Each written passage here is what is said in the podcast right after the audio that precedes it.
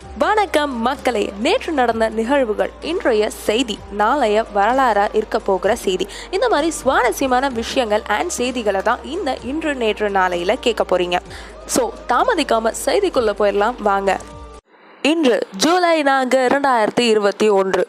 இன்றைய செய்தியில் முதன்மையான செய்தி. சட்டவிரோத தடுப்பணையை இடிக்க கோரி வழக்கு உண்டா? தமிழக அரசுக்கு வல்லுநர்கள் கேள்வி. அப்படி யாரு என்ன கட்டியிருக்காங்க அப்படின்னு கேட்டீங்கன்னா பெண்ணை யாரு அப்படின்ற கிளைய நதியில கர்நாடக அரசு ஒரு தடுப்பணை கட்டியிருக்காங்க. இது குறித்து உச்ச நீதிமன்றத்துல வழக்கு தொடரப்படுமா அப்படின்ற கேள்வி எழுந்திருக்கு மக்கள் மத்தியில. அது மட்டும் இல்லாம சட்டவிரோத அணையை இடிக்க கோரி தமிழக அரசு வழக்கு தொடர வேண்டும். தீர்ப்பாயம் அமைக்க வலியுறுத்துவதாக கூறக்கூடாது என நீராய்வு வல்லுநர்கள் அறிவுறுத்தியுள்ளனர். நேற்றைய செய்தியில் அடுத்த செய்தி. கோவில்களுக்கு சொந்தமான இருபத்தி இரண்டாயிரத்தி அறுநூறு கட்டிடங்கள் வாடகை நிர்ணயிக்க தனிக்குழு அவசியம்.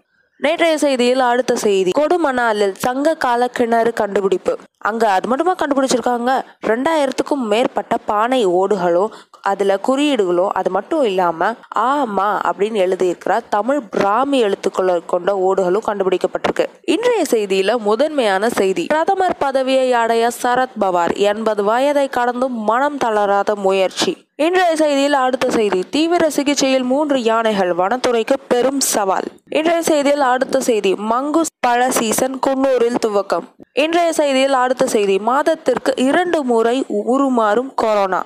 நீ செய்தி சொல்றத கூட பொறுத்துப்பண்டி ஆனா நான் ஒண்ணு கூட நல்ல செய்தியே சொல்ல மாட்டேன் பார்த்தியா அதுதான் எனக்கு கடுப்பா வருது அப்படின்னு யோசிக்காதீங்க. தயவு செஞ்சு. இதுல ஆக்சுவலி நல்ல செய்தியும் இருக்கு. என்னன்னு கேளுங்க.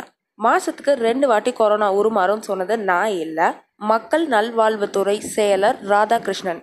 அது மட்டும் இல்லாமல் இவர் என்ன சொல்கிறாருன்னா ஆயிரத்துக்கு நானூறுக்கும் மேற்பட்ட மாதிரிகளை பரிசோதித்ததில் சென்னையில் தொண்ணூறு சதவீதமும் தமிழகம் முழுவதும் எழுபத்தி ரெண்டு சதவீதமும் டெல்டா வகை கொரோனா தான் இருப்பது தெரிய வந்துள்ளதுன்னு சொல்கிறாரு அண்ட் இப்போ தான் கடைசியாக ஒரு நல்ல செய்தி சொல்கிறாரு என்ன அப்படின்னா தற்போதைய சூழலில் கொரோனா பாதிப்பு மூணு சதவீதம் தான் இருக்கணும் சில மாவட்டங்களில் மட்டும்தான் அஞ்சு சதவீதமாக அது இருக்குன்னு சொல்கிறாரு இன்றைய செய்தியில் அடுத்த செய்தி. விண்வெளிக்கு செல்லும் இந்திய வம்சாவளி பெண் ஸ்ரீ ஷா இன்றைய செய்தியில் அடுத்த செய்தி. நான்கு மாதங்களில் உத்தரகாண்டிற்கு மூணாவது முதல்வர். இன்று பதவியேற்கிறார் புஷ்கர் சிங் தாமி.